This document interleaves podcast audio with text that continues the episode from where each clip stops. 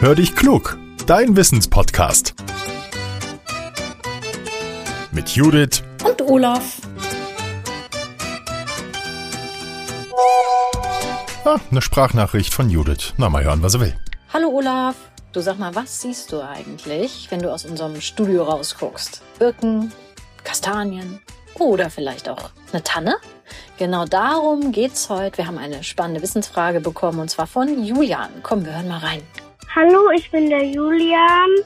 Ich bin sechs Jahre alt und ich habe eine Frage. Warum werfen Tannenbäume im Winter eben eine Tannennase nicht ab? Hallo Judith und hallo lieber Julian. Julian, schön, dass du uns eine Wissensfrage geschickt hast. Wenn ich aus meinem Studio schaue, dann sehe ich zwei Tannen, aber auch viele andere Bäume. Und zum Glück haben die gerade wieder Blätter. Das mag ich nämlich sehr viel lieber als kahle Bäume. Tannenbäume aber, da hast du vollkommen recht, Julian, bleiben auch im Herbst und im Winter grün. Jetzt lass uns mal schauen, warum das so ist.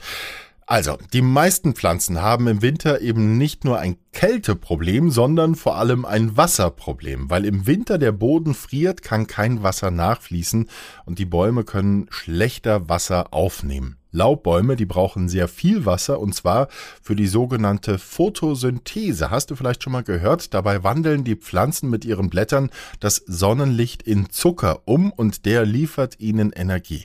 Bei der Photosynthese verdunsten die Bäume über ihre Blätter aber auch viel Wasser, sie verlieren es also und brauchen Nachschub. Und bei Frost ist das nicht möglich. Würden die Pflanzen ihr Laub jetzt also nicht abwerfen, dann hätten sie kaum noch Wasser in sich, und das brauchen sie aber zum Leben.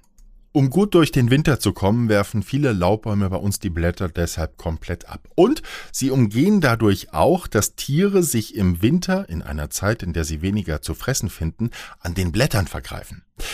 Die meisten Nadelbäume verlieren ihre Blätter dagegen nicht. Ihnen macht Trockenheit und Kälte weniger aus, und das liegt an der Form und der Beschaffenheit der Blätter.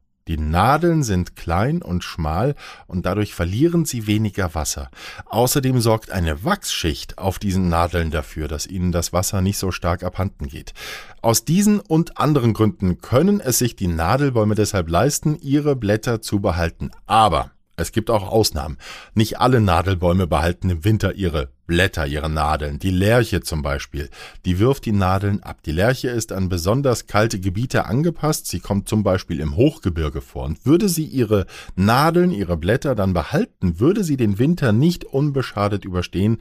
Die üblichen Anpassungen der Nadelbäume reichen nicht aus. So, lieber Julian, Frage beantwortet. Und wir sind schon ganz gespannt, wer uns als nächstes eine Wissensfrage schickt. Wenn ihr etwas wissen wollt, dann schreibt uns einfach. Und zwar an hallo at podcast-factory.de.